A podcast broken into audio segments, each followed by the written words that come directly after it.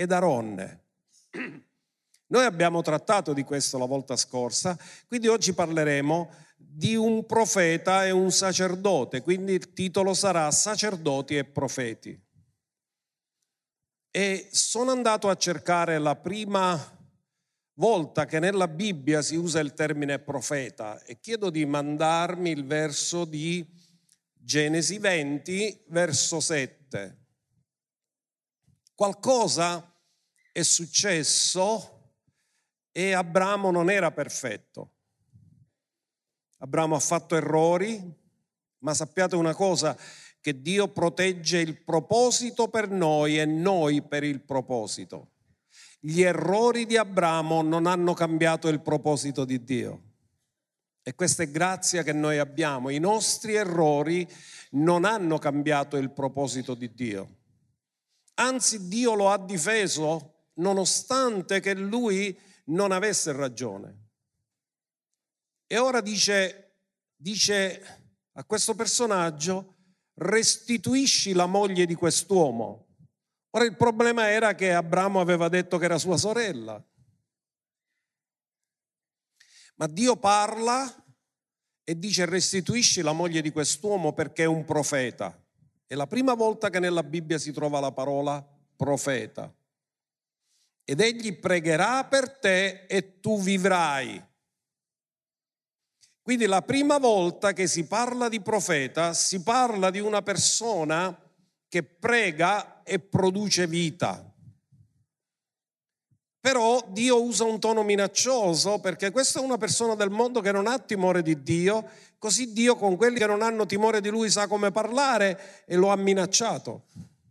Ma se tu non la restituisci, sappi per certo che tu morrai, tu e tutti i tuoi. Allora chi se scantore dice non la restituisco. Come dire che Dio secondo con chi parla si adatta. Se parla con i figli, gli parla con amore, con affetto, ma se parla con i nemici che non vogliono piegarsi, allora gli parla nel loro linguaggio. Perché ci sono alcuni che capiscono solo questo linguaggio. Ora, oggi parleremo del contesto del verso che abbiamo dato la volta scorsa, noi abbiamo parlato di Esodo 7:7 quando abbiamo visto che età avevano Mosè ed Aronne quando sono andati a parlare al faraone. Quindi cominceremo da Esodo capitolo 7 dal verso 1 e tu potresti dire perché Dio ha usato due persone, un ottantenne e un ottantatreenne? Perché non ha preso qualcuno più giovane?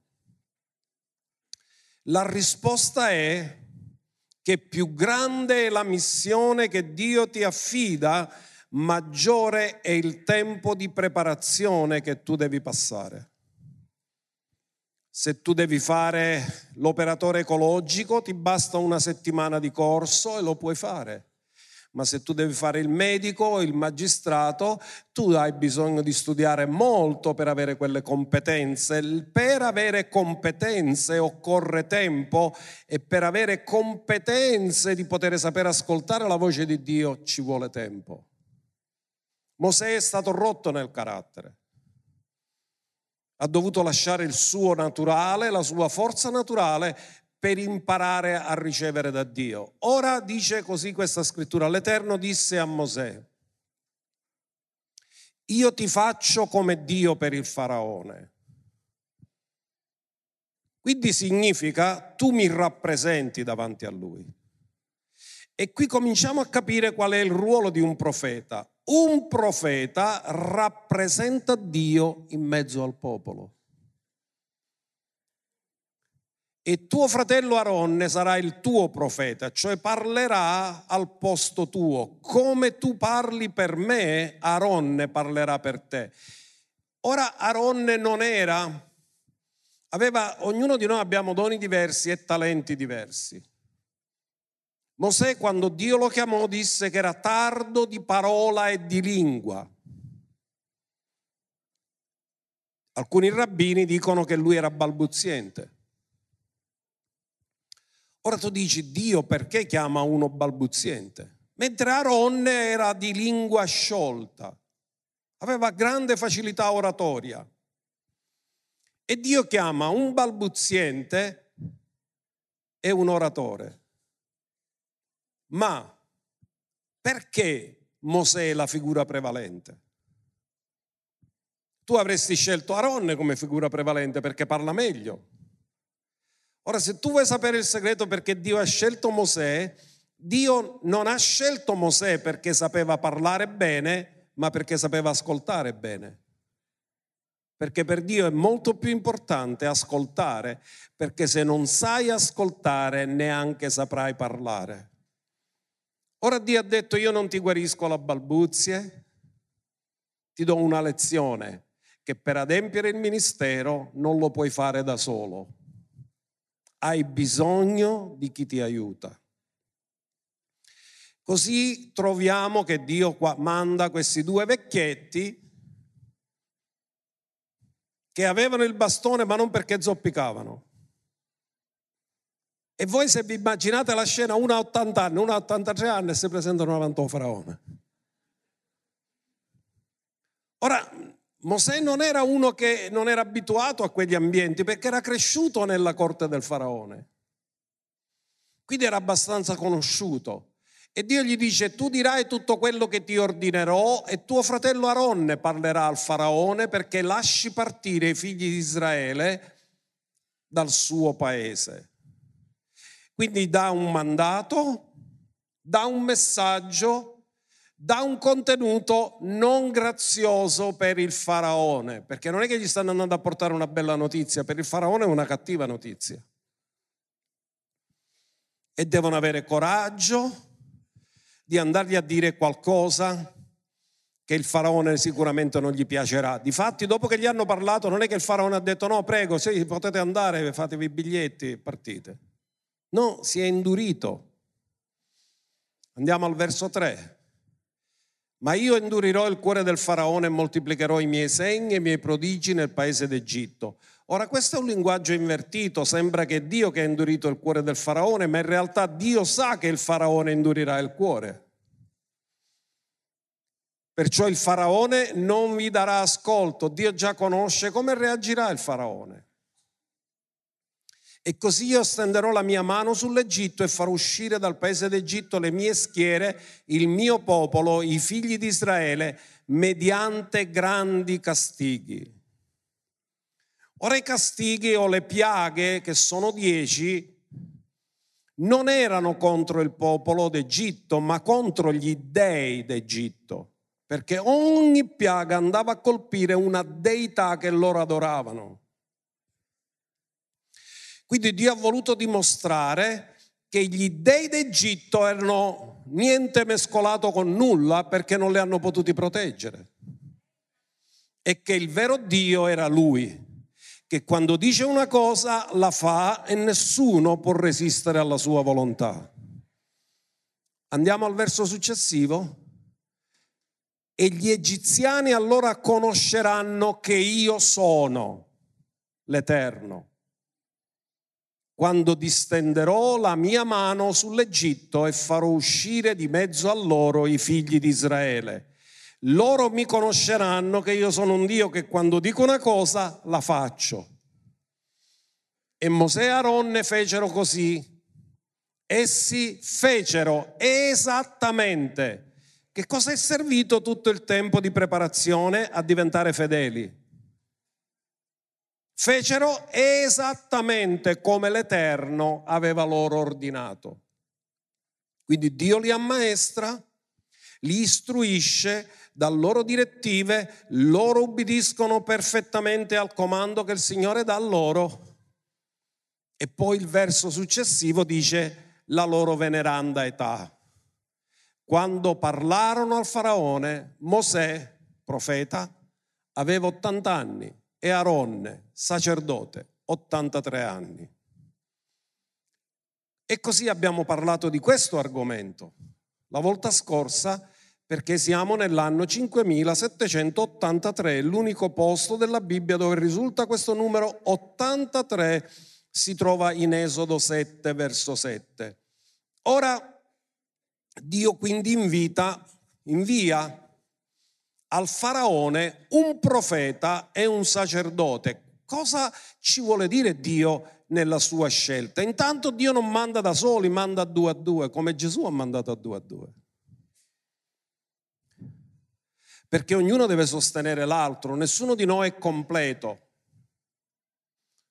Tutti noi abbiamo bisogno degli altri. Dio ci ha resi bisognosi degli altri. E ora Dio manda un profeta e poi lo manda accompagnato da un sacerdote che poi sarà il futuro sommo sacerdote. Aronne sarà il, il primo sacerdote. Ora dobbiamo cercare di capire, di non confondere qual è il ruolo del profeta e il ruolo del sacerdote. E guardiamo che Dio quando dà, chiama un profeta gli dà sempre un messaggio da riferire. Un profeta è uno che sa cosa deve dire perché ha ascoltato Dio, non parla tanto per parlare, ma parla perché ha un messaggio. È lo stesso motivo perché noi dobbiamo predicare. Noi non dobbiamo predicare perché è il nostro turno di predicare, ma perché abbiamo un messaggio da dare. Andiamo a vedere Esodo 9:13. Dio lo fa alzare presto, nonostante che ha 80 anni, dice la mattina ti assusere presto. E per quelli anziani non è un problema. Poi l'Eterno disse a Mosè, levati al mattino presto, presentati davanti al faraone e digli, così dice l'Eterno, il Dio degli ebrei, lascia andare il mio popolo perché mi possa servire. Questo è il messaggio che noi abbiamo ricevuto. Noi dobbiamo parlare al faraone e gli dobbiamo dire lascia andare liberi i miei parenti, lascia andare liberi i miei amici, lascia andare libere le persone di questa città che sono destinati a ricevere la vita eterna, che stanno cercando la verità che in Cristo Gesù noi saremo la voce profetica per portare a Cristo Gesù tutte le persone che ancora sono sotto il faraone.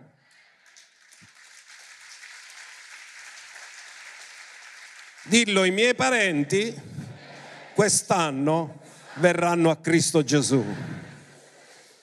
Le persone con cui siamo litigati faremo pace e verranno a Cristo Gesù il Signore.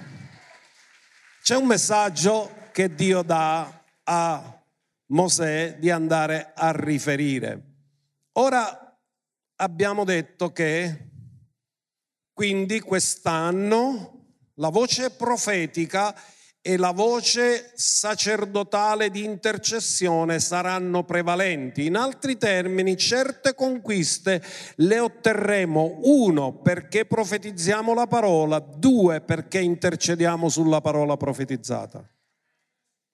Questa è una strategia divina che Dio ci sta dando continuamente e costantemente. Ora Mosè quanti di voi sapete che Mosè ha scritto i primi cinque libri della Bibbia, il Pentateuco?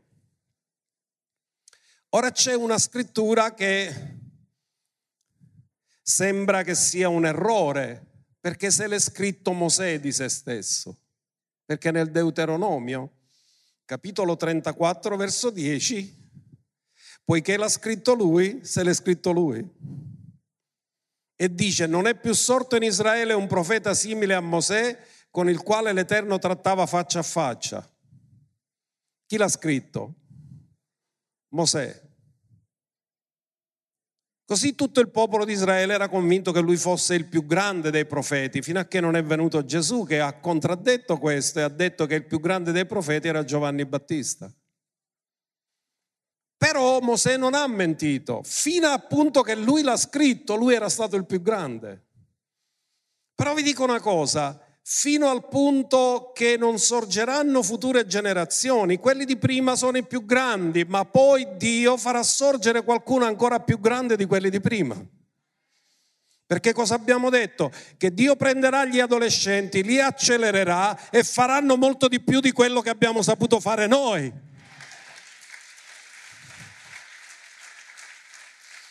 Così tu potresti dire eh, a Palermo c'era una chiesa che era la più grande, probabilmente nel futuro Dio ne farà sorgere una molto più grande di quella nostra.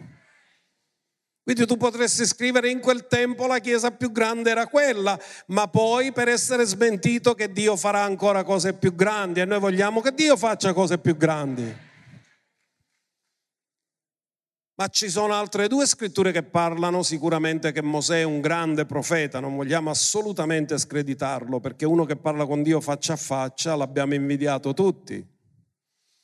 E vi voglio dare un altro verso nel Nuovo Testamento due versi, Atti 3, 22 e Atti 7, 37. Mosè infatti disse ai padri, il Signore Dio vostro susciterà per voi un profeta come me in mezzo ai vostri fratelli. Ascoltatelo in tutte le cose che egli vi dirà. Ora Mosè quando dice come me significa qui voi avete un esempio di profeta, però ci sta dicendo anche un'altra cosa. Se Dio ti chiama profeta non ti devi vergognare di dirlo. Se Dio ti chiama pastore non ti vergognare di dirlo, se Dio ti chiama apostolo non ti vergognare di dirlo, perché nel passato c'è stato nel popolo di Dio questa falsa umiltà, ah non lo dobbiamo dire, ma se Dio ti chiama così perché gli altri non ti devono chiamare come Dio ti chiama? D'altra parte confessare significa dire la stessa cosa di quello che Dio dice, significa omologheo. Se Dio ti chiama in un modo ed è genuino e autentico, perché non lo devi dire? Quindi un altro verso, sempre nel libro degli Atti, ci parla di Mosè. Questi è il Mosè, è quel Mosè che disse ai figli di Israele, il Signore Dio vostro susciterà fra voi, tra i vostri fratelli, quindi dichiara che sarà un uomo il Messia, un profeta come me, ascoltatelo. E vi ricordate che sul monte della trasfigurazione Dio ripete la stessa cosa? Però non dice profeta, dice il mio amato figlio, nel quale mi sono compiaciuto, ascoltatelo.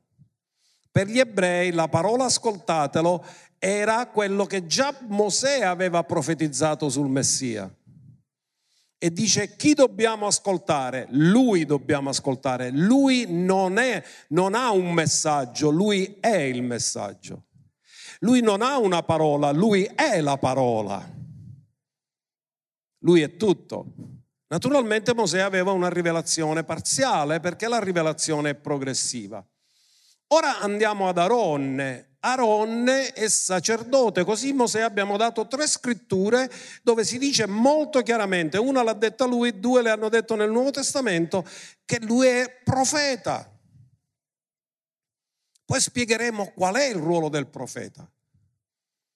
Ma andiamo a vedere quando viene unto e stabilito nel sacerdozio Aaronne in Esodo 40 verso 13. Chi lo fa? Il profeta Mosè è superiore al sacerdote perché è lui che lo unge. Rivestirai Aaronne delle vesti sacre Fermati un attimo, perché Aaronne non poteva esercitare il ministero senza le vesti sacre?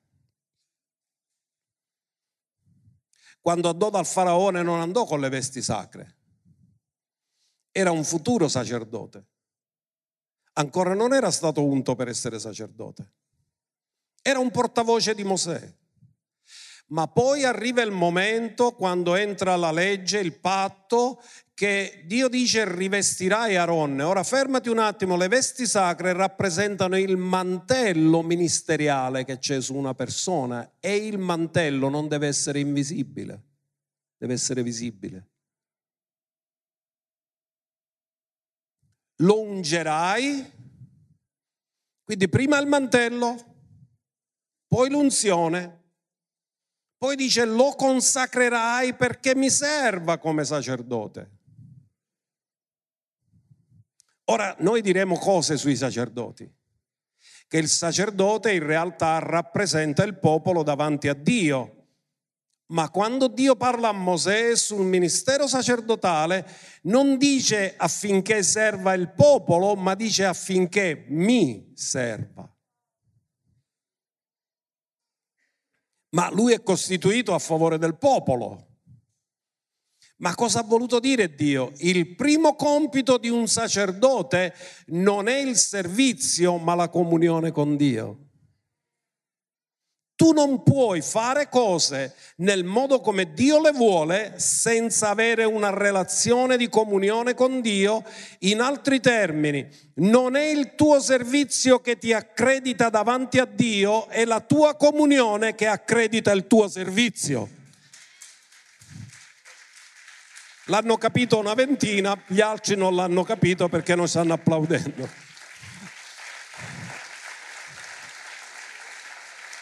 Forse lo devo ripetere di nuovo.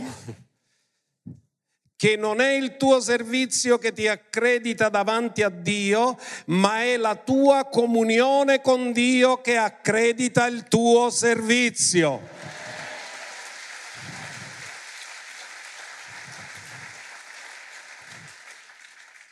Rivestirai Aronne del manto sacerdotale, lo ungerai significa gli conferirai un'autorità soprannaturale per svolgere questo compito e lo consacrerai.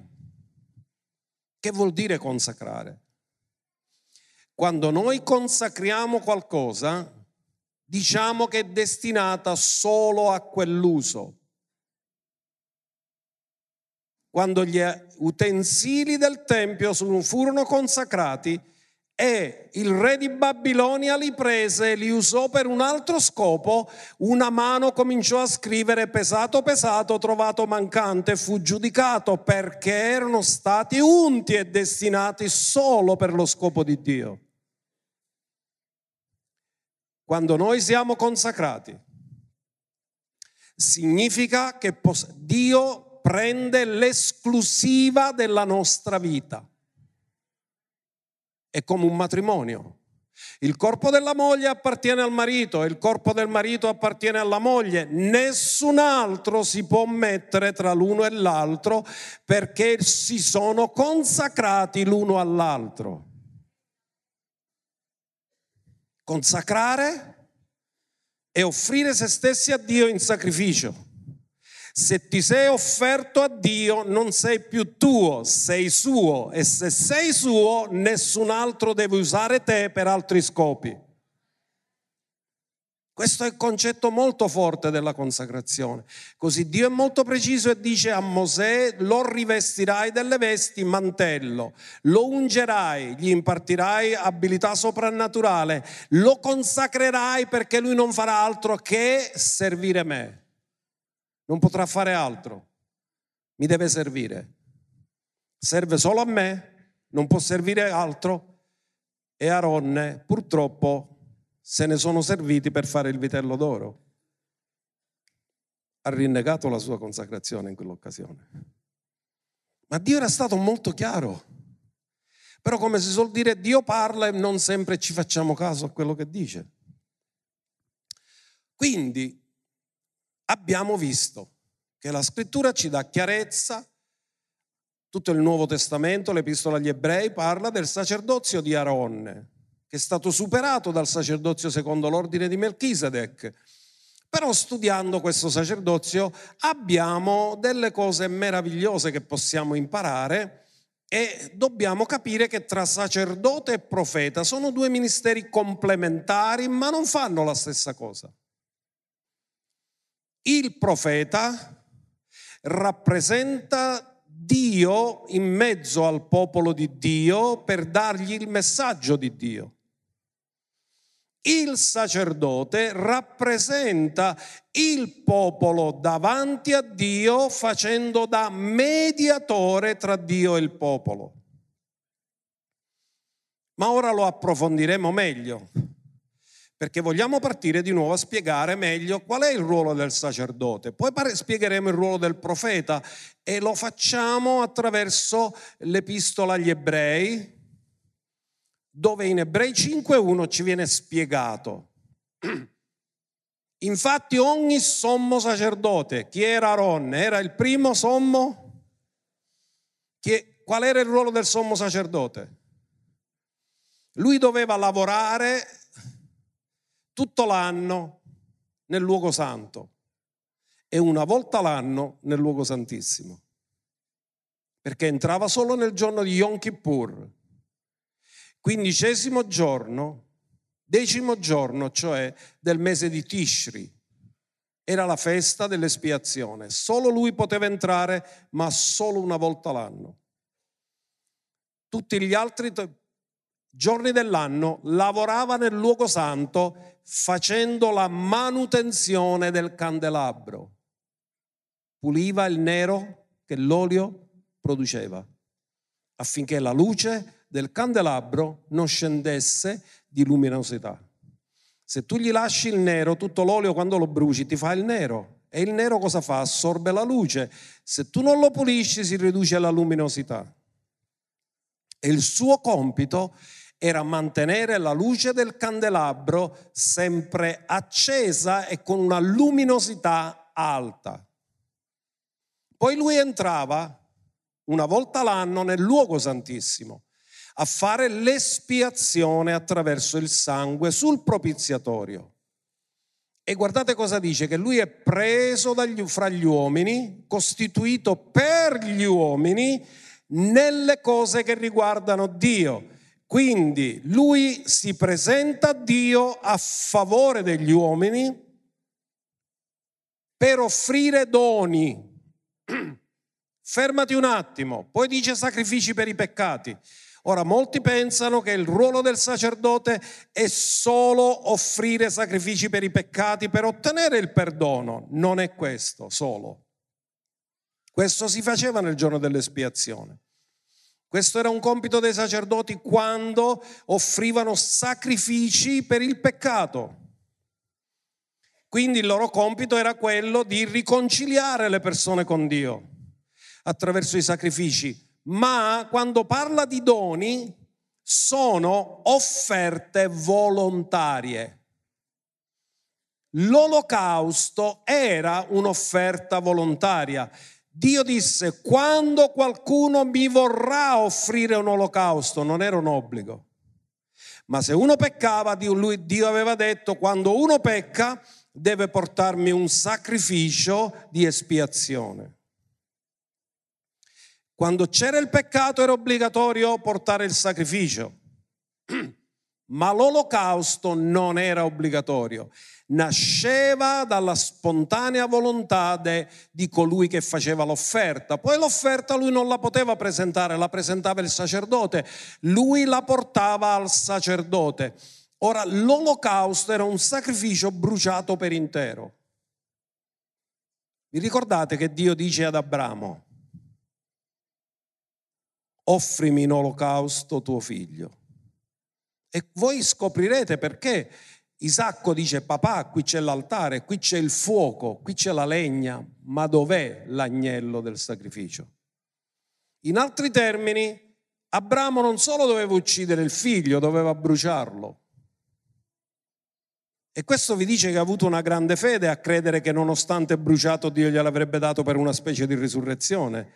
Perché una cosa è credere che è lì con tutto il corpo ancora intero, che lo risuscita, e un'altra cosa è credere che è cenere che Dio risuscita.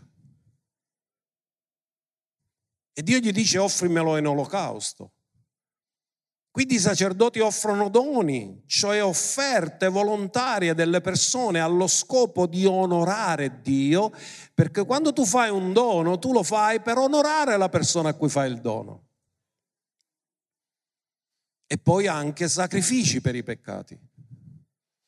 I sacrifici per i peccati sono per ristabilire la comunione, perché ogni volta che noi pecchiamo, Dio copre la sua faccia, non ci guarda più in faccia, non siamo noi capaci di guardare Dio in faccia è il sacrificio di sangue di un animale innocente che diventa il sostituto, assorbe la tua colpa e tu puoi di nuovo guardare Dio in faccia. Questo era il compito del sacerdote, recuperare la comunione con Dio quando si era persa, ma era anche offrire doni.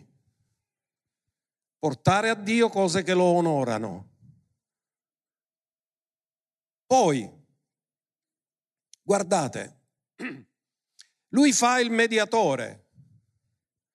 E se voi ci fate caso, come veniva fatta l'espiazione? C'era il popolo che aspettava fuori, il sacerdote entrava. Ora nel luogo santo potevano entrare solo altri sacerdoti. E io mi immagino tutto il popolo fuori, altri con il cortile pieno e nel luogo santo tutti i sacerdoti là ad aspettare perché eh, stavano vedendo che entrava il sommo sacerdote ma il sommo sacerdote idealmente girava le spalle al popolo per entrare nel luogo santissimo. Girare le spalle significa io sto andando là per voi, per rappresentarvi. E quando lui metteva il sangue nel propiziatorio, Dio continuava a usare misericordia perché accettava il sangue. Il fatto che il sacerdote usciva dal luogo santissimo vivo significa che Dio aveva gradito. Ora dice questa scrittura che Gesù ora è il, nuovo, è il mediatore del nuovo patto. Ora fermatevi un attimo. Quando Gesù è salito al Padre, ha cominciato il suo ministero di mediatore. C'è un solo Dio e un solo mediatore tra Dio e gli uomini, Cristo Gesù uomo. Non ci sono altri mediatori, ce n'è uno solo. Il tempo del sacerdozio mediatico è finito con Aronne, oggi poi vedremo, pure noi siamo diventati sacerdoti. Ma Gesù è il sommo sacerdote in eterno secondo l'ordine di Melchisedec. Però quando Gesù è morto sulla croce, non è stato lui a voltare le spalle al popolo, è morto di fronte al popolo. E il popolo lo osservava. È Dio che gli ha voltato le spalle quando lui è divenuto peccato per noi. E Gesù ha gridato, Dio mio, Dio mio, perché mi hai abbandonato? Lui ha pagato l'abbandono del peccatore, se l'è caricato lui affinché nessuno di noi mai più dica che Dio lo possa abbandonare.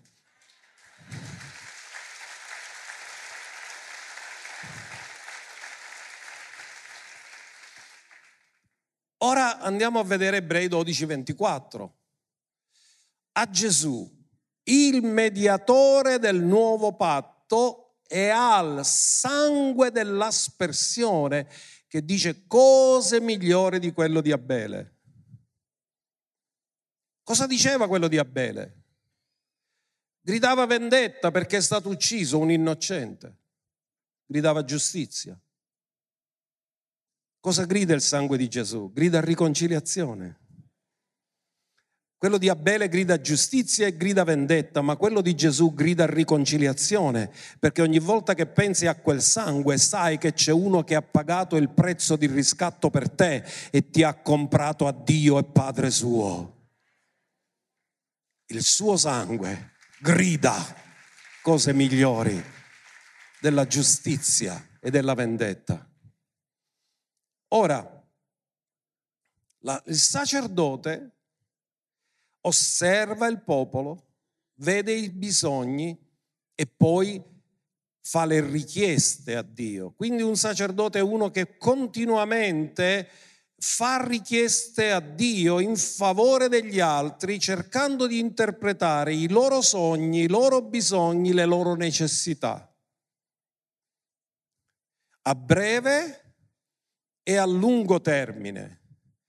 Quindi se c'è una coppia sterile, il sacerdote se ne prende carico e dice questi signore non hanno figli, per favore fai un miracolo per loro. Se c'è una coppia che ha difficoltà economiche, il sacerdote va e dice Dio provvedi per loro. Se c'è una persona malata, il sacerdote dice Dio ristoragli la salute. Lui prende i bisogni delle necessità che ci sono in mezzo al popolo perché fa di tutto perché il popolo possa ricevere da Dio, perché il sacerdote è costituito per fare salire offerte e scendere benedizioni. Ma il suo compito fondamentalmente è basato sui bisogni della gente. Lui vede i bisogni e fa richieste Ora sapete una cosa, Giacomo cosa dite? Non avete perché non? Qual è uno dei più grandi nostri difetti? Che ci lamentiamo invece di chiedere. Ma stamattina chiederemo invece di lamentarci. Chiederemo e loderemo sapendo che quello che chiediamo nel nome di Gesù lo riceviamo.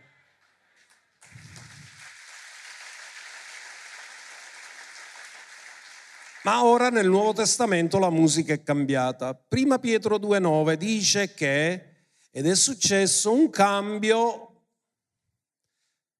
tremendo, ma voi siete una stirpe eletta, un regale sacerdozio. Dillo, io sono parte di un regale sacerdozio. E ho notato che l'avete detto anche le donne. Perché nel nuovo patto non è come nell'antico che erano solo uomini che potevano fare i sacerdoti. Nel nuovo patto non c'è più né uomo né donna nel sacerdozio.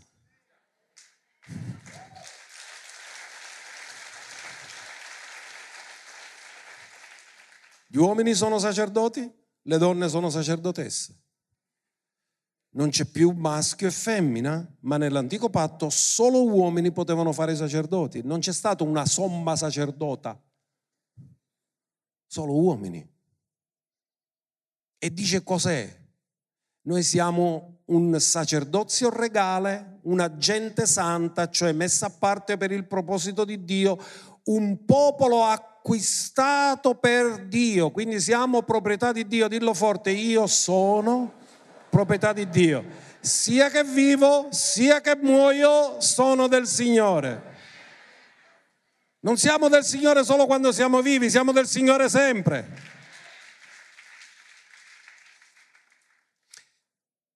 Affinché, qual è lo scopo? Proclamiate quanta unzione avete. Fate vedere che il vostro ministero è più unto degli altri che siete migliori degli altri. Questo è lo scopo? No affinché proclamiate le meraviglie o le virtù di colui che vi ha chiamato dalle tenebre alla sua mirabile luce. Tu sei un sacerdozio cristocentrico.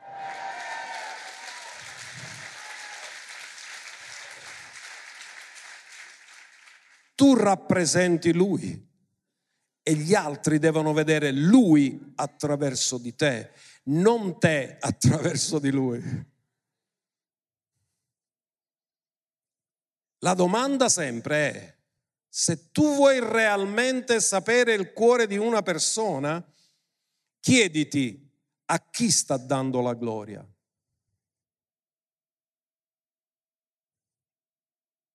Se la gloria la sta dando a Dio, fidati ma sta cercando gloria per se stesso, userà anche te per quello. Ma se sta dando gloria a Dio, sarà insieme con te per innalzare Lui. La motivazione fa tutta la differenza. Noi non cerchiamo gloria per noi stessi perché tutta la gloria appartiene a Lui e la nostra vita deve servire per dargli onore, lode e gloria e ringraziamento sempre. Ora voglio trattare qualcosa.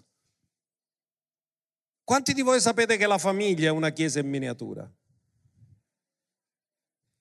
In ogni famiglia c'è un capo famiglia, c'è un'anziana che è la moglie e ci sono i figli che sono i membri. È una chiesa in miniatura. Il marito è il capo del governo, e la moglie è la persona con cui lui si consulta, ma lui ha l'ultima parola. E i figli ubbidiscono papà e mamma quando le cose sono in ordine, se non manipolano. Ora, la scrittura ci fa capire, soprattutto dall'esempio di Giobbe, perché non è la moglie di Giobbe che offre sacrifici per i figli che peccano, è Giobbe che offre sacrifici e Giobbe è contemporaneo di Abramo e Giobbe nella sua casa, non essendoci sacrificio, non essendoci sacerdozio, non essendoci sinagoga, non essendoci chiesa, è lui che fa il sacerdote nella casa. Cosa fa? Offre sacrifici a Dio a favore della famiglia. Non lo fa la moglie, che in quel caso gli mancavano un po' di bulloni. Perché cosa dice a Giobbe quando si trova nella prova? Maledici Dio e poi muori. Che belle parole. Ma Giobbe non l'ascolta. E lui prega per i suoi figli e lui dice, Signore, chissà se i miei figli hanno sbagliato verso di te. Ti prego, perdonali, ti offro sacrifici per loro. In altri termini, Giobbe sta facendo il sacerdote della famiglia. Io credo che in quest'anno ci dobbiamo noi mariti appropriarci e riappropriarci del ruolo di sacerdote nella famiglia. Voglio chiedere a tutti gli uomini sposati che possiate dire io sono il sacerdote della mia famiglia. Cosa fa un sacerdote? Prega. Si prende del tempo ogni giorno per pregare per la moglie, per pregare per i figli. Dillo, il trono di Dio ascolterà ogni giorno le mie suppliche in tuo favore e per i miei figli. Poi se c'hai nipoti, pure per i nipoti.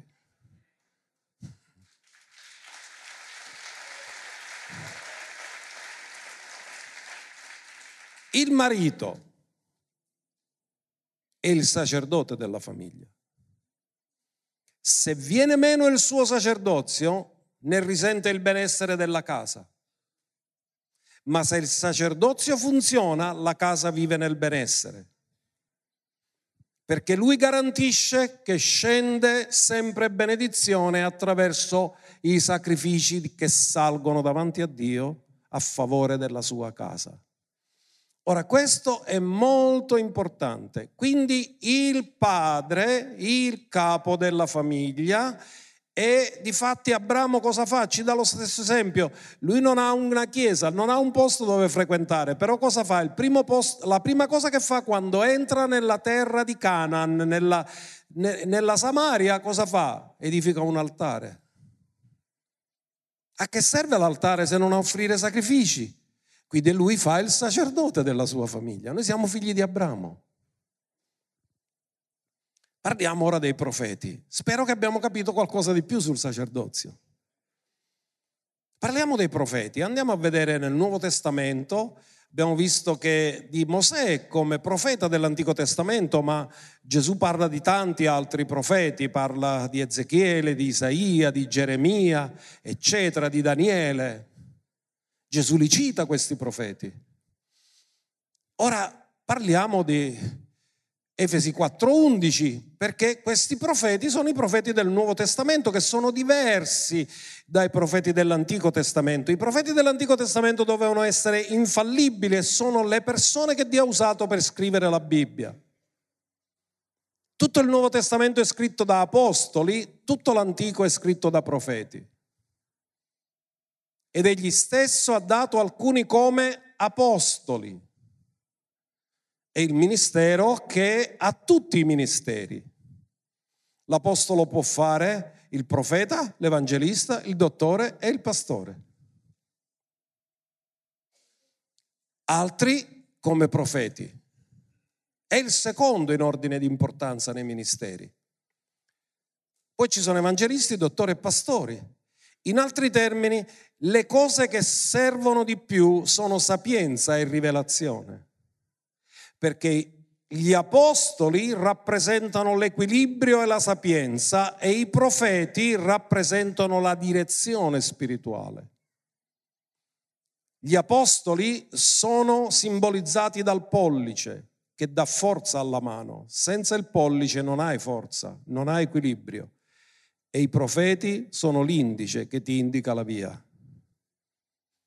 E Dio ha stabilito nella Chiesa un ordine, apostoli prima, profeti dopo. Ma c'è una differenza che possiamo cogliere in 1 Corinzi 14 da 29 a 31 perché sono cambiate le cose. Tra Antico e Nuovo Testamento i profeti del Nuovo Testamento sono diversi da quelli dell'Antico. Nessuno poteva correggere un profeta nell'Antico Testamento, Perché c'era una legge che se il profeta sbagliava una profezia veniva messo a morte. Difatti nessuno diceva da grande voglio fare il profeta.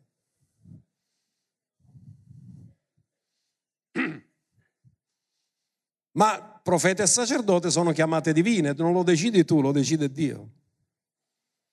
Magari uno potrebbe dire io da grande voglio fare l'apostolo, può fare che lui che vuoi, è Dio che chiama. Non è capacità umana, è chiamata divina. E dice parlino due o tre profeti e gli altri giudicano, gli altri profeti, non la Chiesa. Ma se è rivelata qualcosa a uno che è seduto, profeta, si taccia il precedente profeta. Tutti infatti i profeti ad uno ad uno potete profetizzare affinché tutti imparino e tutti siano incoraggiati. Ora notate la differenza. Il profeta deve essere umile perché non è solo, ci sono altri che giudicano. Tutto questo non lo trovi nell'Antico Testamento. Nessun profeta poteva essere giudicato, era la voce di Dio assoluta. Ma nel Nuovo Testamento non c'è più la voce assoluta, c'è il confronto. In altri termini, ci vuole umiltà, non puoi andare là e affermare qualcosa se non hai la conferma di due o tre. Parlino due o tre profeti. In altri termini c'è la legge della testimonianza. Ogni testimonianza sarà basata sull'opera di due o tre. Vi voglio dire una cosa, la maggior parte degli inganni che vengono perpetrati oggi in mezzo al popolo di Dio sono danni che vengono fatti da persone che parlano a titolo personale e mai l'hanno sottomesso ad altri.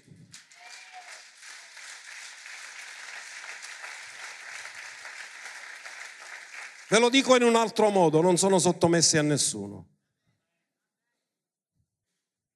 E fanno solo danni. Si prendono autorità che Dio non ha dato a loro e di cui risponderanno un giorno, perché Dio gli dice, ma a te conosci, chi te l'ha dato questa autorità? Vi ricordate quando Gesù dice ad alcune, ma noi abbiamo fatto questo, abbiamo fatto quello? E Gesù dice, io non vi conosco. Voi non mi avete rappresentato.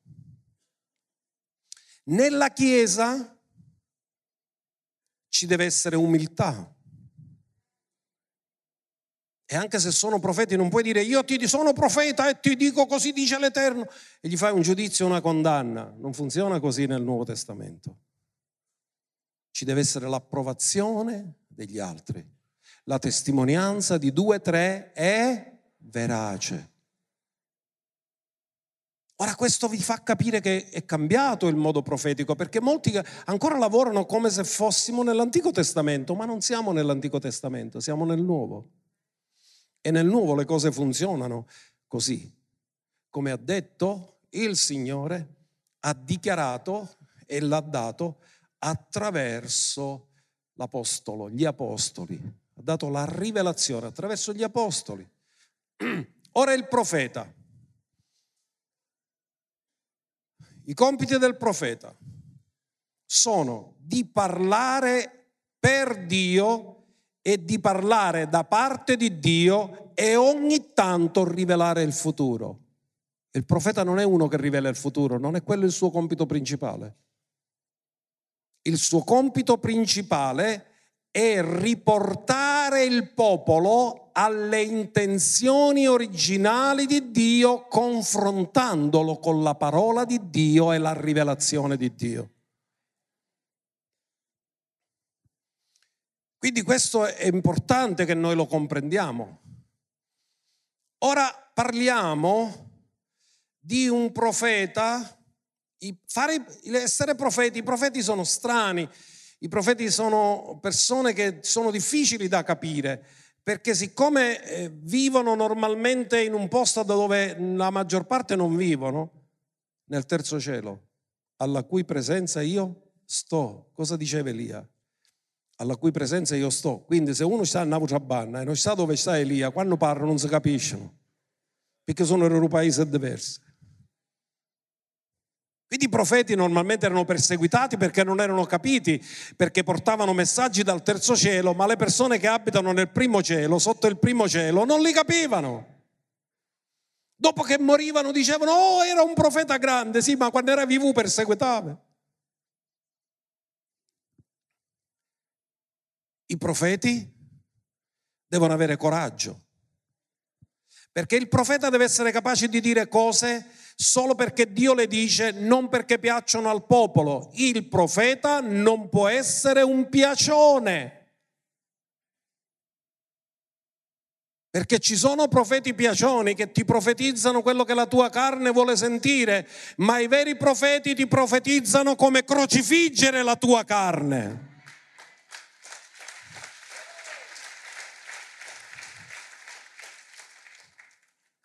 Ora a tutti fa piacere essere accarezzati, ma ai profeti non è questo il loro mestiere. Loro non accarezzano la carne, ti incoraggiano sempre a crocifiggerla. Ma andiamo al profeta della transizione. Luca 7:28. Chi è il profeta della transizione? Giovanni Battista. E se andate a controllare con la gematria il suo nome, troverete che il numero è 222, che significa perfetto testimone. Ora Gesù qua sembra contraddire quello che ha scritto Mosè, ma fino a quando Mosè l'ha scritto era vero. Poi è passato parecchio tempo ed è spuntato il profeta della transizione tra Antico e Nuovo Testamento. Poiché io vi dico che fra i nati di donna, Mosè è nato di donna? Sì. Non vi è alcun profeta più grande di Giovanni Battista.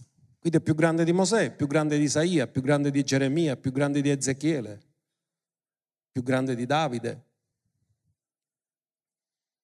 Perché è il più grande? Perché gli altri hanno profetizzato del Messia, ma bisognava essere interpretati, perché tutti gli rimaneva sempre il dubbio, e chi è? Sappiamo che il Messia verrà, ma chi è il Messia? Ma quando arriva Giovanni Battista dice, ecco l'agnello di Dio. Lo indica in maniera che non ci può essere margine di errore, per questo dà un messaggio così preciso che tu non ti puoi sbagliare ed è il più grande di tutti i profeti perché tutti gli altri hanno detto qualcosa di Gesù. Lui ha indicato il vero Messia che è Gesù, l'agnello che toglie il peccato del mondo.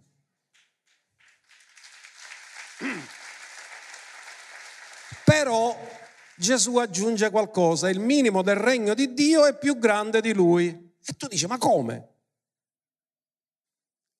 Come si entra nel regno di Dio? Se un uomo non è nato di nuovo non può entrare, non può vedere, non può entrare nel regno di Dio. In altri termini, Giovanni Battista è morto prima che Gesù è morto. Quindi lui è potuto nascere di nuovo? No. Giovanni Battista è stato l'esponente della legge perché ha vissuto sotto la legge e il massimo che potevi ottenere sotto la legge è essere servo fedele. Ma il minimo che puoi ottenere nel nuovo patto è essere figlio di Dio. E il minimo del regno dei cieli che è nato di nuovo è maggiore di lui perché Giovanni Battista aveva lo spirito su di lui e tu hai lo spirito in te.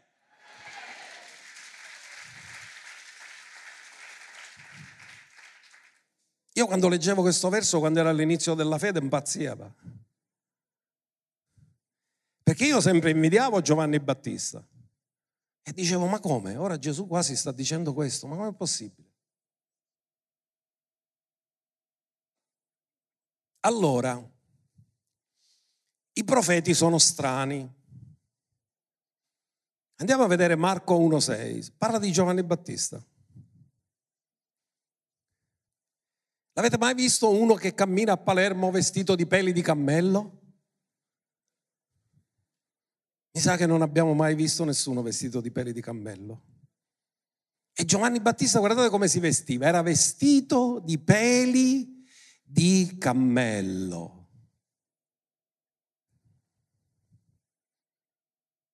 e si faceva il pelo e il contropelo. E tu dici a che serviva il pelo di cammello? Perché ti vesti di pelo di cammello? Devi capire che lui abitava nel deserto. E siccome abitava nel deserto, voi sapete che il pelo di cammello è l'unico che non fa sudare. Quindi era strano, tu arrivavi là nel deserto e vedevo uno vestito di peli di cammello, una cintura di cuoio intorno ai lombi e, stra- e mangiava cose strane le cavallette. C'era bello cavolo, nuovo deserto, metteva una cavalletta da sarro e stieva. Salsa rosa, e che? Gamberone.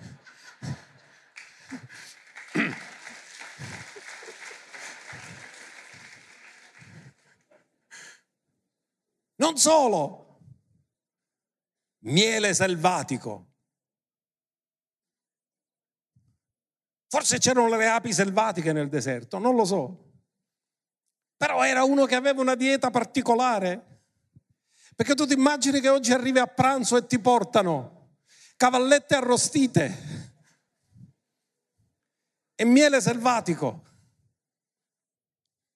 Però una cosa la possiamo dire, era molto frugale. E Gesù disse, cosa siete andati a vedere nel deserto? Un uomo vestito di morbide vesti No, questi stanno nei palazzi del re. Siete andati a vedere una canna sbattuta dal vento? No, io vi dico, lui era la lampada splendente e voi avete goduto per poco tempo della sua luce. Gesù lo loda nel suo ministero, lui è il testimone perfetto. Ora, questo è meraviglioso. I profeti, perché è morto Giovanni Battista? Perché aveva coraggio. E quando Salomè si mise a ballare, il re si ubriacò nella testa e disse, si fece scappare una parola, dimmi tutto quello che vuoi, anche la metà del mio regno che io te la darò, e si consultò con la madre, che aveva lo spirito jezebelita, e ha detto non chiedere cose, chiedi la testa di Giovanni Battista. Perché? Perché Giovanni Battista aveva detto, caro re, non ti è lecito di tenere la moglie di tuo fratello. È peccato davanti a Dio. E lei lo ha odiato. Quando c'è qualcuno che ti dice la verità e i profeti devono avere il coraggio di dire la verità, vi ho detto i profeti non possono essere piacioni il rischio è che ti odieranno. Ma io vi dico una cosa, essere odiati da chi vuole vivere nel peccato è un onore per noi. Potresti rischiare di trovarti decollato. Dice dov'è la testa? Però non rischierai mai di non piacere a Dio. E Giovanni Battista era uno di quelli che aveva i peli di cammello, ma non ce l'aveva nella lingua.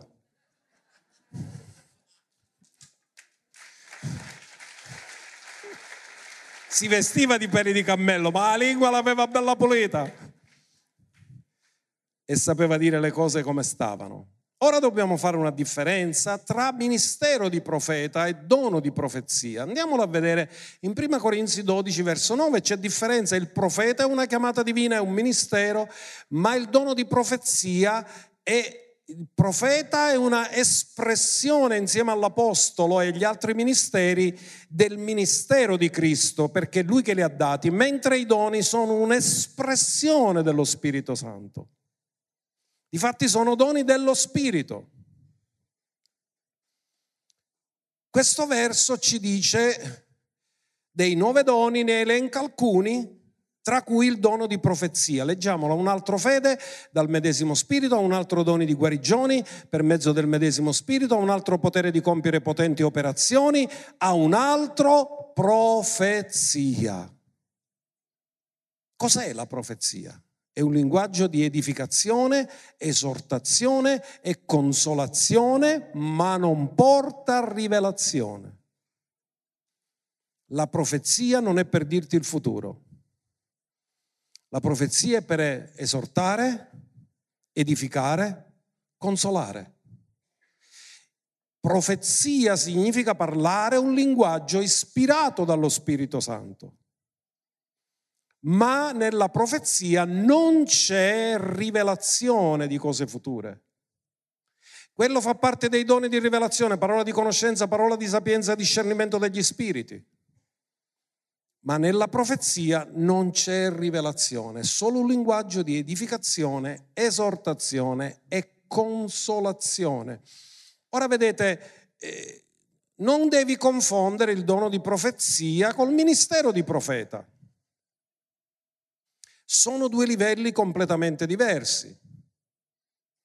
E lo ripeto, il profeta rappresenta il ministero di Cristo, che è il profeta per eccellenza. E i doni rappresentano il ministero dello Spirito Santo.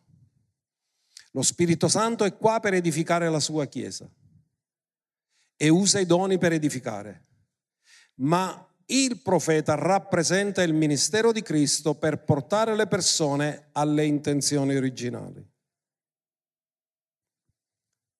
Ora, i profeti a volte predicevano il futuro.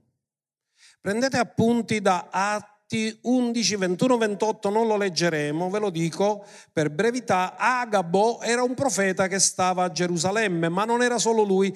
Alcuni profeti da Gerusalemme, tra cui Agabo, di cui l'unico di cui che fanno il nome, si va a portare ad Antiochia.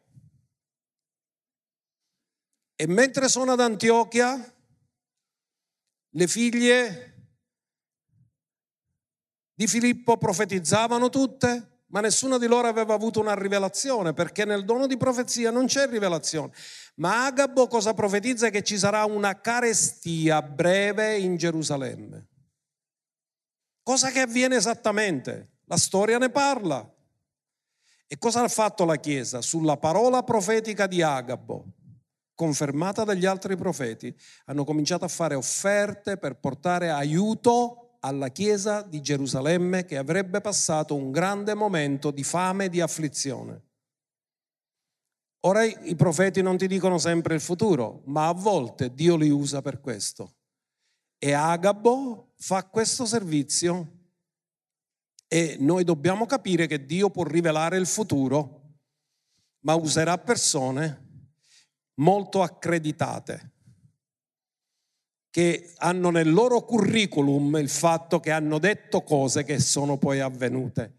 Non persone che azzardano, ma persone che sono accreditate. Sono pochi, vi devo dire la verità, sono pochi.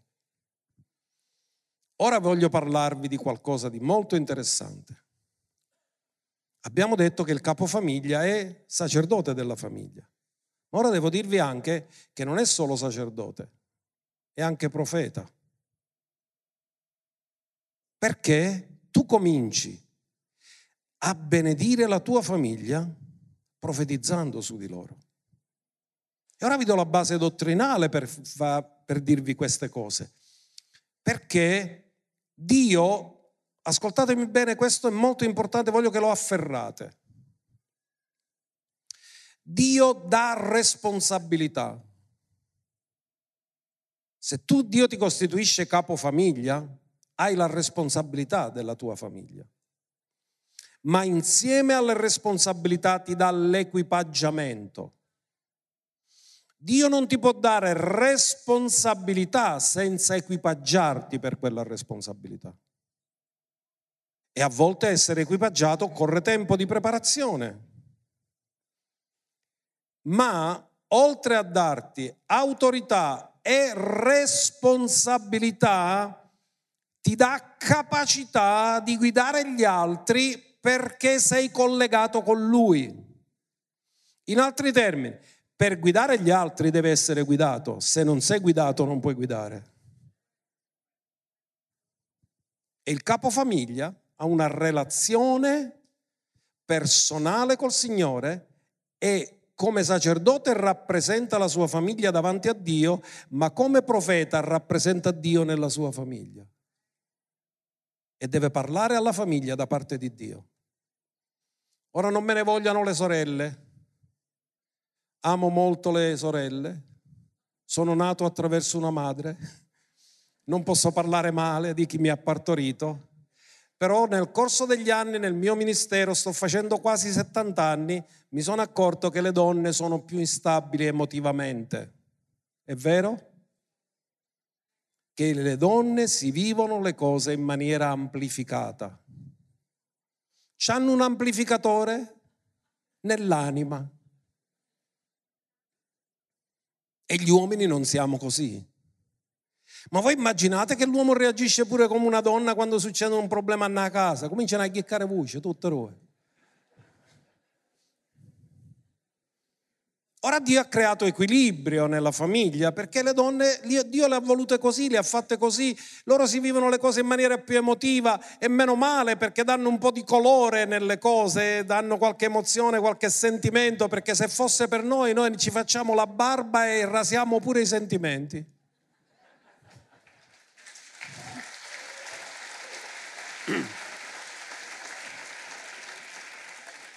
Però l'emotività non dà stabilità. E Dio ha costituito l'uomo che quando la moglie sballa la riporta nell'ordine, la fa sfogare ma poi la riporta nell'ordine. Lui la, prepara la devozione nella casa, parla ai figli della parola, li indirizza nella chiamata e nel proposito di Dio.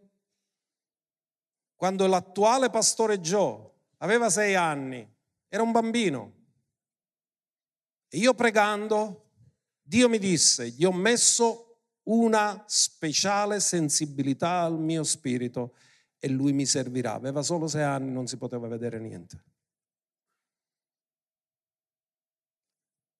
E il fatto che io sapevo quello che Dio voleva fare con lui mi ha aiutato a pregare per lui, a sostenerlo. Lui da piccolo si è fatto tutti i ritiri spirituali da quando aveva due anni. Quando è arrivato a 20 anni aveva già 18 anni di ministero.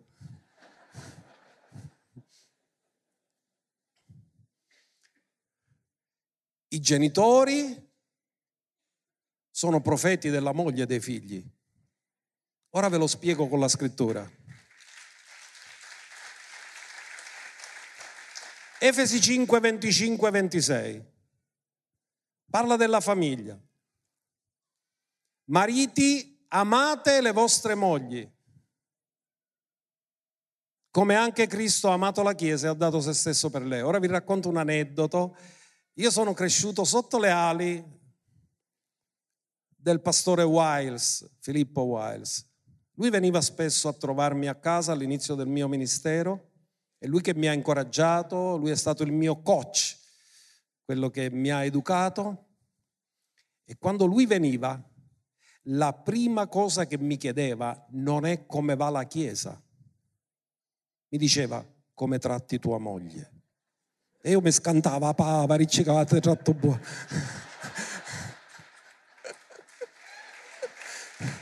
Non è vero che la pagava, era una battuta. Però mi metteva timore perché quando arrivava a casa mi tagliava con la faccia inglese. Lirio, come tratti tua moglie?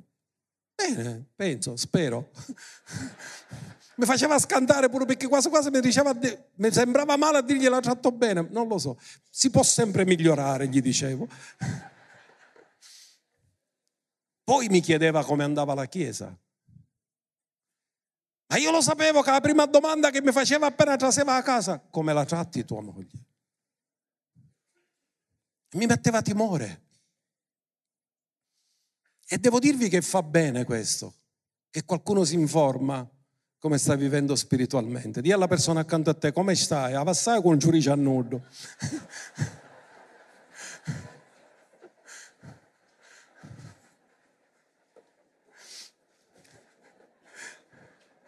Allora, ascoltate cosa dice.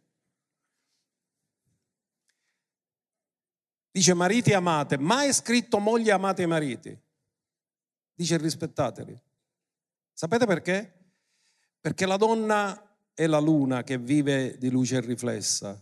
Se il marito la ama, lei risponde all'amore.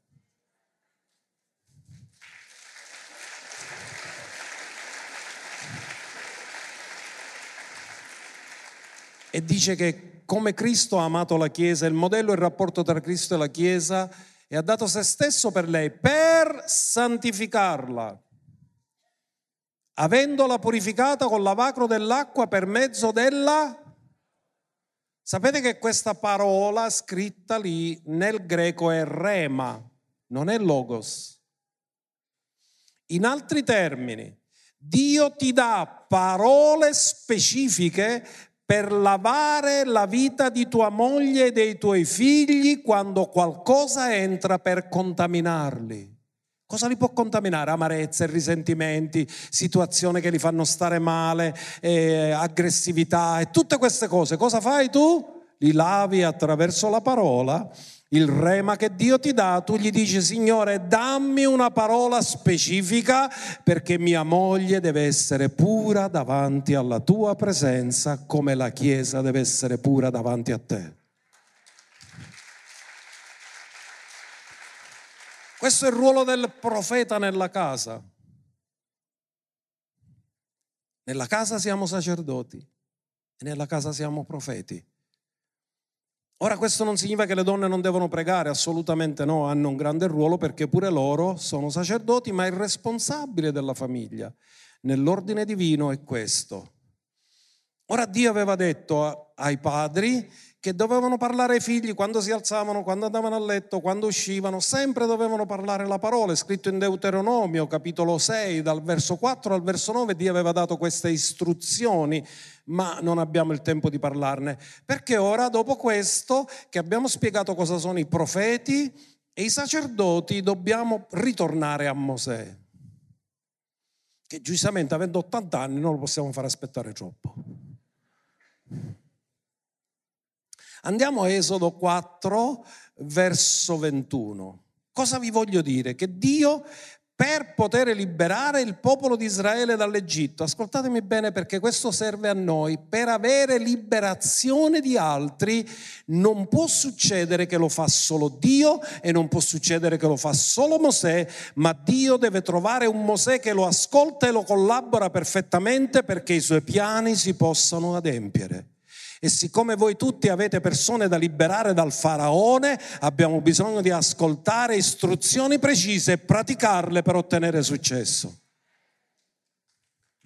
Allora vi ho detto la conclusione di quello che ora leggeremo. L'Eterno disse a Mosè, quando sarai tornato in Egitto, ora questo vedete che è il capitolo 4, questo è il tempo della preparazione di Mosè. Perché Dio gli insegna a fare segni e prodigi e miracoli non davanti al faraone, ma solo prima lo ammaestra. Quando sarai tornato in Egitto avrai cura di, star, di fare davanti al faraone tutti i prodigi che ti ho dato in potere di compiere, ma io indurirò il suo cuore ed egli non lascerà partire il popolo. E tu dirai al faraone, così dice l'Eterno, Israele è il mio figlio, il mio primogenito. Ora, noi abbiamo detto che il primo messaggio era lascia uscire il mio popolo perché mi serva. Ma quando Mosè parla col faraone, e soprattutto questo messaggio è nell'ultima piaga, perché dice se tu non fai uscire mio figlio, il mio primogenito, io ucciderò il tuo. E Faraone si indurisce fino a che suo figlio non muore. Poi dice ora vennate a ghiere. Non è che sono loro che se ne vanno, è lui che ci dice vennate a ghiere qua. Li manda lui e così sarà che il faraone dirà alle persone vennate a ghiere alla chiesa, cioè vennate a ghiere. Sarà il faraone che glielo dirà. Quindi guardate, andiamo al verso 23. Perciò io ti dico, lascia andare il mio figlio affinché mi serva. Se lo mettete in un file di Word vi dice che è sbagliato il mio figlio. Perché il non si dovrebbe mettere, ti dice mio figlio, no? Lui ha detto il mio figlio. E poi dice affinché mi serva, ma se tu rifiuti di lasciarlo andare, ecco io ucciderò tuo figlio, il tuo primogenito. Dio col faraone non gli parla a mezzi termini perché il faraone non ha timore di Dio. Lo deve minacciare. E gli dice o lo fai o te lo faccio fare. Il faraone quando vede che Dio fa sul serio, a quel punto dice basta, se ne devono andare. Ora vi voglio dire una cosa. Che questo fatto che Dio chiama Israele figlio non significa che sono nati di nuovo, ma li usa come figlio primogenito perché da Israele verrà fuori il figlio di Dio. Dio chiama le cose che non sono come se fossero e li chiama profeticamente. Ci sono tante altre scritture che posso darvi che parlano di questo fatto e ce ne sono almeno cinque che potrei citarvi dove Dio, dove Israele viene chiamato il figlio primogenito. Ma non è nella mentalità del Nuovo Testamento perché quando dice dall'Egitto chiamai mio figlio era vero per Israele ed è vero per Gesù che è sceso in Egitto e Dio l'ha chiamato fuori. Quindi c'è il collegamento che il figlio di Dio viene dal figlio primogenito sulla terra che è il popolo di Israele, che è il popolo che Dio ha scelto per i suoi piani. Salmo 82 verso 6. Io ho detto, voi siete dei siete tutti figli dell'Altissimo. Ora dovete capire che il linguaggio non è il linguaggio del nuovo, stiamo parlando del libro dei Salmi. Però per Dio profeticamente li ha trattati come figli. Non erano figli, nel senso che erano nati di nuovo, non erano figli. A tutti quelli che l'hanno ricevuto gli ha dato il diritto di diventare figli di Dio. Se tutti già erano figli, che senso ha scrivere questo? Ma parla di nascita spirituale. Ma Israele, per nascita sovrana di Dio, perché nessuno di loro sarebbe nato mai se Dio non faceva miracoli nella casa di Abramo, di Isacco e di Giacobbe, perché tutte e tre le mogli erano sterili. Quindi tutti i figli sono nati per un miracolo. Quindi Dio ha detto è come se sono miei figli, perché se non era per mia non ci sarebbero mai stati. Non è per un processo naturale, è per qualcosa soprannaturale. Ora, andiamo a vedere Esodo 3.10 e leggiamo. Or dunque, vieni, ascolta, la prima parola che Dio gli dice è vieni. Il mandato è frutto di una relazione. Vieni e io ti manderò. Non è io ti manderò ogni tanto vieni. Vieni, abbi una relazione con me e io ti manderò. Dal faraone, perché tu faccia uscire il mio popolo, i figli di Israele, dall'Egitto. Ma Mosè disse a Dio, chi sono io per andare dal faraone e per fare uscire i figli di Israele dall'Egitto? Cosa significa? Che Dio è perfetto, ma usa canali imperfetti e appena usa canali imperfetti cominciamo a dare le scuse. Ma chi sono io? E Dio gli risponde. E Dio disse, chi sei tu? L'io sono sarà con te. Io sarò con te. E questo sarà per te il segno che ti ho mandato. Ascoltate bene, il segno è l'adempimento di quello che Dio gli ha detto. Dice il segno non l'avrai prima, l'avrai dopo perché ti farò vedere che qualsiasi cosa io dico coincide sempre con i fatti, basta che lo dico è già così.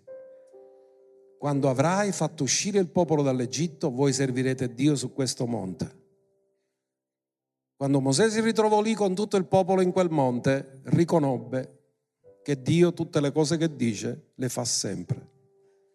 Questo è un processo di crescita nella nostra vita che ci porterà a fidarci solo e sempre della parola di Dio.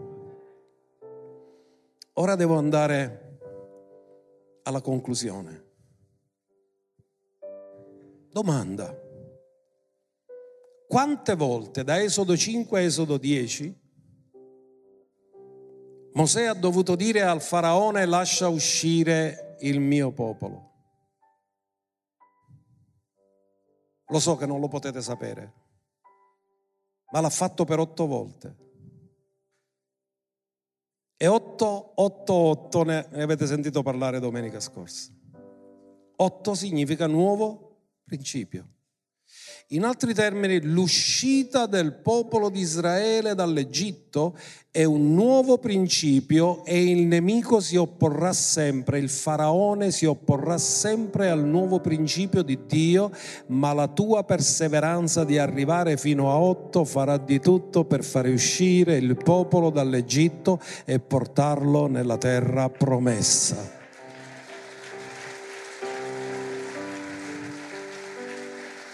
Cosa vi voglio dire? Ascoltate qual è la lezione. La lezione è questa, che se io e tu fossimo andati dal faraone, dopo due o tre volte il faraone diceva eh, non se ne parla niente, io non faccio escere, forse non ci saremmo andati più e saremmo stati come quel re che ha battuto per tre volte la freccia a terra. Invece Dio disse, Mosè, perseveranza, tu va parli ciò faraone, fino a che il faraone si piega e farà uscire il popolo. Cioè non mollare mai. Dì alla persona accanto a te, non mollare mai.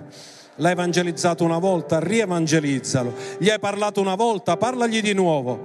Hai pregato una volta, prega ancora. Otto volte. All'ottava volta fu il faraone che disse venna a tagliare.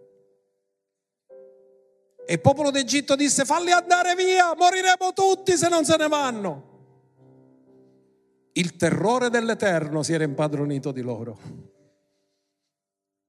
e li hanno fatti andare via con le ricchezze. C'eravamo tutte cose, basta casa ne vanno.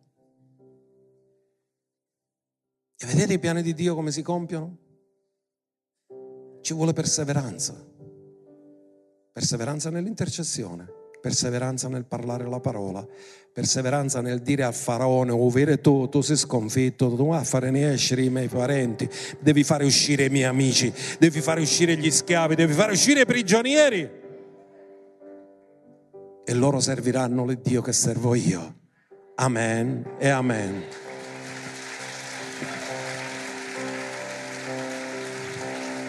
Alleluia!